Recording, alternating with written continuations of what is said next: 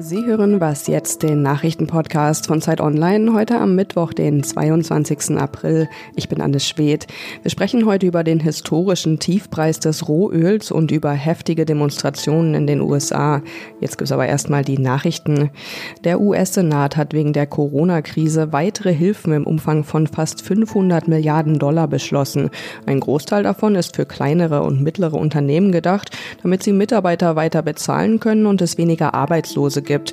Jetzt muss nur noch das Repräsentantenhaus zustimmen. In den USA hat sich die Zahl der Toten durch das Coronavirus unterdessen innerhalb von einer guten Woche verdoppelt auf fast 45.000 Menschen. Übereinstimmenden Zählungen zufolge gibt es in den USA mehr als 800.000 Infizierte. Der Lockdown belastet auch die weltweite Wirtschaft weiter, doch es gibt auch Krisengewinner. Der Streamingdienst Netflix zum Beispiel, der hat gestern seine Quartalszahlen bekannt gegeben. In den vergangenen drei Monaten hat Netflix 15,8 Millionen neue Kunden gewinnen können. Das sind fast doppelt so viele wie erwartet. Damit bleibt Netflix Marktführer bei den Streaming-Diensten. Konkurrenz machte zuletzt Disney. Fünf Monate nach dem Start von Disney Plus gab das Unternehmen bereits 50 Millionen Abonnenten bekannt. Redaktionsschluss für diesen Podcast ist 5 Uhr.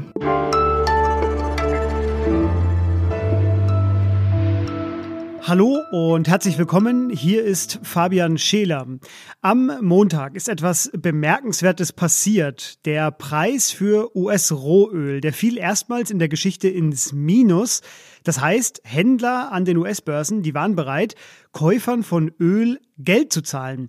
Zeitweise lag der Preis bei bis zu minus 40 Dollar pro Barrel. Ein Barrel, das sind 157 Liter. Und dahinter steckt ein nicht ganz einfacher Mechanismus. Ähm, Öl wird in sogenannten Futures gehandelt. Das sind Termingeschäfte. Einfach gesagt, ein Verkäufer verpflichtet sich, eine Ware zu einem bestimmten Preis und einem bestimmten Termin zu verkaufen und der Käufer wiederum garantiert es auch zu nehmen. So, und nun konnte bis Dienstag noch Öl für den Mai gekauft werden. Da aber derzeit weltweit weniger Öl gebraucht wird, als produziert wird, sind die Lager in den USA voll und das wird auch erstmal so bleiben und der Preis fällt natürlich dementsprechend. Alles weitere zu diesem Thema, vor allem die geopolitischen Auswirkungen, die bespreche ich nun mit Michael Thumann. Er ist außenpolitischer Korrespondent der Zeit. Hallo Michael. Hallo Fabian. Michael, nach dieser langen Einleitung, ähm, ganz kurz, was macht die Corona-Krise denn mit dem Ölpreis? Die Corona-Krise ist ein äh, Aspekt, warum der Ölpreis so zurückgeht. Äh, das ist der Rückgang von Industrieproduktion, der Zusammenbruch des Luftverkehrs, des Straßenverkehrs. Da ist einfach die Nachfrage eingebrochen.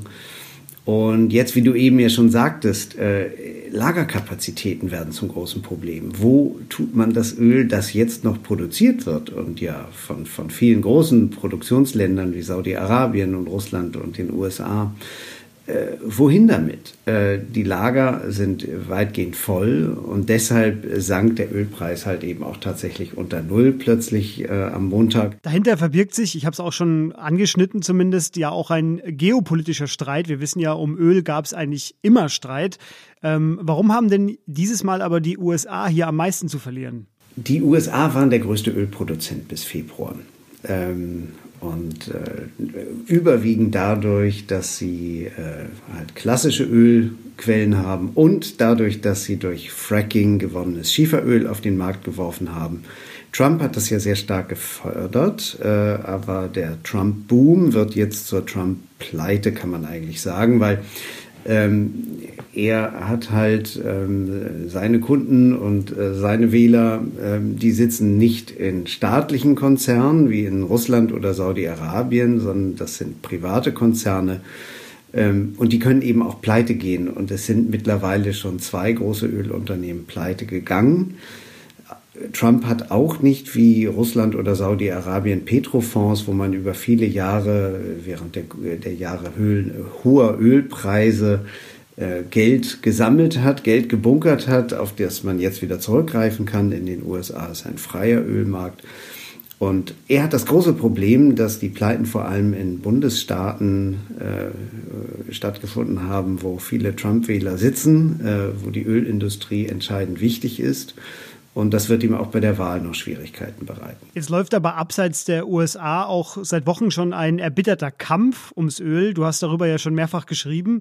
Äh, Saudi-Arabien und Russland streiten sich da. Worum geht es denn da? Der Ölpreis ist äh, nicht erst seit Ausbruch der Pandemie äh, gesunken. Der sank schon vorher. Ähm, Saudi-Arabien hält sich in der Regel an die Kürzungs- und, und Produktions- Beschränkungen der OPEC, auf die man sich äh, in den Ölförderländern einigt. Russland aber nicht. Russland ist nicht Teil der OPEC. Und äh, das ärgerte Saudi-Arabien angesichts fallender Ölpreise Anfang des Jahres. Und ähm, irgendwann sagten sie, dann produzieren wir jetzt eben mehr und so lange, bis äh, Russland zu Boden geht. Äh, Saudi-Arabien hat diese Möglichkeit durch eine ex, extra Kapazität. Äh, sie können täglich bis zu zwei Millionen Barrel mehr produzieren am Tag.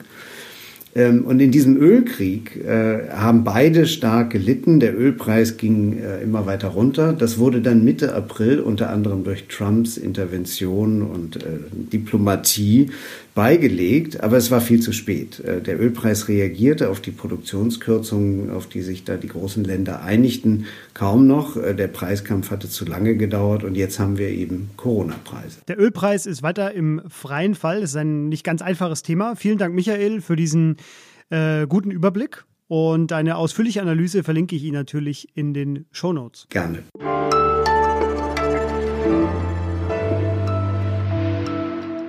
Und sonst so? Ich verrate Ihnen jetzt neben dem Sport und den Podcasts mein drittes Lieblingsgenre im Journalismus und das ist der Datenjournalismus. Zwei schöne Projekte meiner Kollegen sind da gestern erschienen bzw. erscheinen heute. Sie können zum einen in einem Tool nun die Zahl der Intensivbetten und vielleicht sogar noch wichtiger, die Zahl der freien Intensivbetten für Ihre Postleitzahl recherchieren. Das ist schon online und wird von den Kollegen auch täglich aktualisiert. Und das Zweite, heute werden die Kollegen aus dem X-Ressort noch Daten für Sie bereitstellen, wie sich unsere Gewohnheiten geändert haben. Also wann wir aufstehen zum Beispiel, wann am meisten Toilettenpapier gekauft wurde oder wie viele Stunden Yoga gestreamt wurden. Beide Projekte sind ein tolles Beispiel für Journalismus mit Zahlen und deshalb verlinke ich Ihnen die einfach.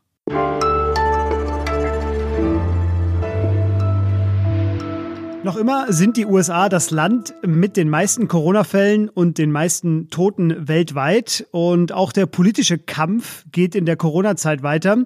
Es gibt derzeit Proteste gegen den Lockdown. Da entstehen sehr ikonische Bilder im ganzen Land.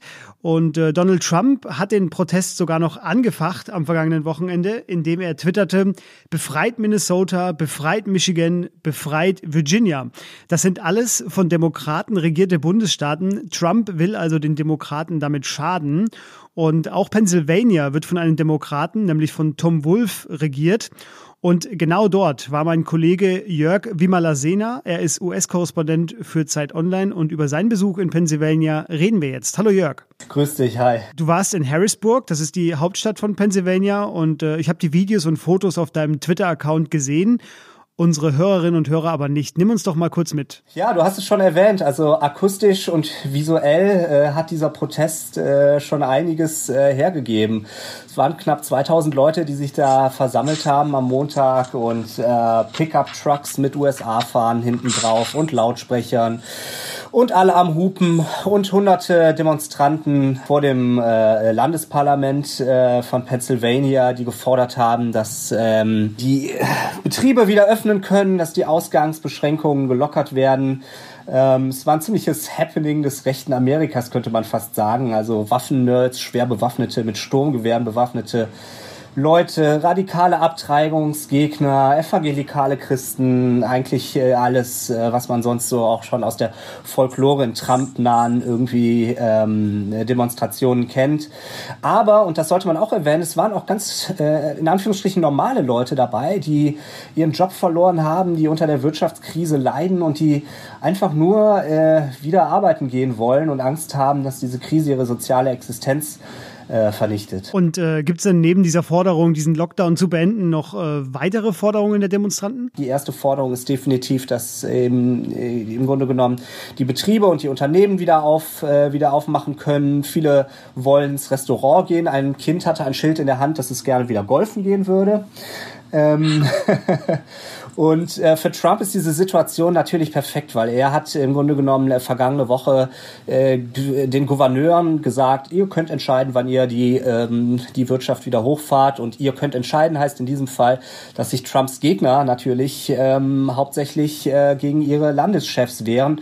Und wenn das wie in Pennsylvania auch noch ein Demokrat ist, ähm, dann demonstrieren die Leute natürlich ähm, besonders gern. Reagieren die Bundesstaaten denn? Also geben sie diesem Druck nach? Teilweise schon. Also ähm, in Wisconsin fällt zum Beispiel auf, da hat man jetzt äh, schon äh, auch Golfclubs äh, wieder aufgesperrt und Gärtnern erlaubt, ähm, äh, wieder ihrer Arbeit nachzugehen. Äh, in Minnesota ebenfalls Golfclubs und auch äh, Schießstände, Outdoor-Schießstände. Äh, eine interessante Prioritätensetzung, also was das Hochfahren äh, der Wirtschaft äh, äh, angeht. Gerade die Golfclubs haben übrigens auch ziemlichen Druck gemacht und vor allem die republikanischen Staaten ähm, können eigentlich gar nicht schnell genug wieder anfangen. Also der Gouverneur von äh, Georgia ähm, hat angekündigt, dass man ab äh, kommenden äh, Montag äh, sogar wieder äh, ins Restaurant gehen kann äh, und ins Kino.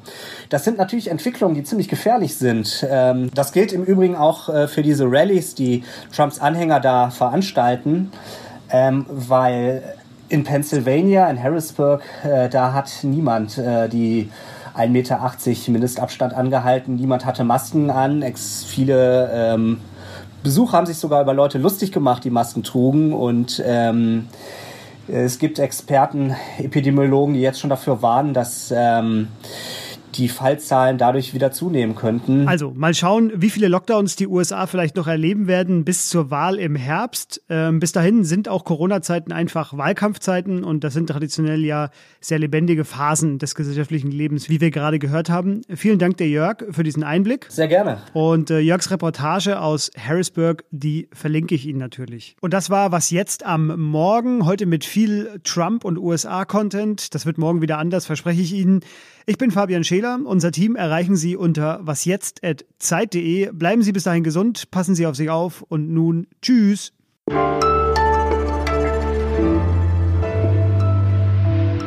Was macht New York mit dir? Bin ja eben, äh, als ich aus Pennsylvania zurückgekommen äh, bin, mal durch die Innenstadt gefahren. Da sind teilweise die äh, die Ladengeschäfte verbarrikadiert. Das wirkt alles schon ein wenig apokalyptisch, muss man sagen. Aber es scheint auch, als hätte sich die Stadt mittlerweile einfach darauf eingerichtet, äh, wie die Dinge jetzt nun mal laufen.